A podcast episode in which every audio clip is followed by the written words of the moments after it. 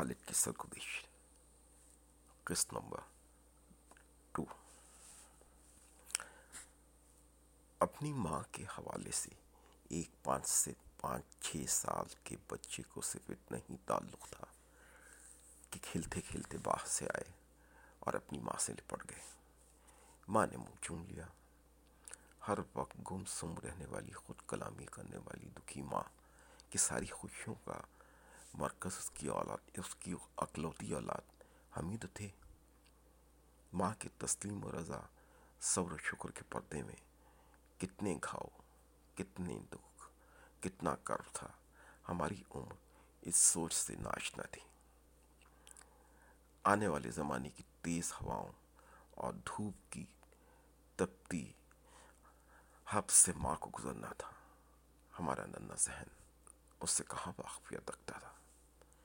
ہمارے نانا سید امیر حسن اپنے زمانے کے لحاظ سے بہت روشن خیالات میں تھے۔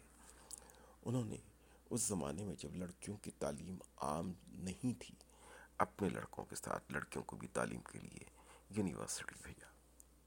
بدقسمتی یہ رہی کہ ہماری ماں بچپن میں کسی چوٹ کے باعث پڑھائی میں زیادہ آگے نہ جا سکی۔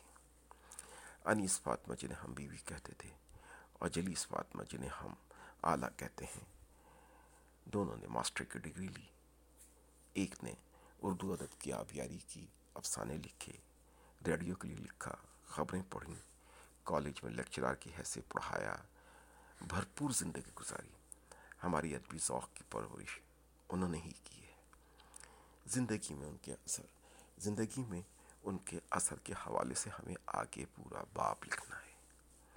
وہ اب وہ اب اس دنیا میں نہیں رہی جلیس فاطمہ نے سائنس میں ماسٹر کیا، پہلے مشنری کالج میں پڑھایا، شادی ہوئی، کچھ عرصہ انگلینڈ میں اپنے شوہر کے ساتھ رہیں پھر دونوں خالہ خالوں نے پاکستان میں سکونت اختیار کی اور ماشاء اللہ بڑی کامیابیاں سمیٹیں اور اب ہماری ماں خوشید فاطمہ، زباں پہ بار خدایا یہ کس کا نام آیا؟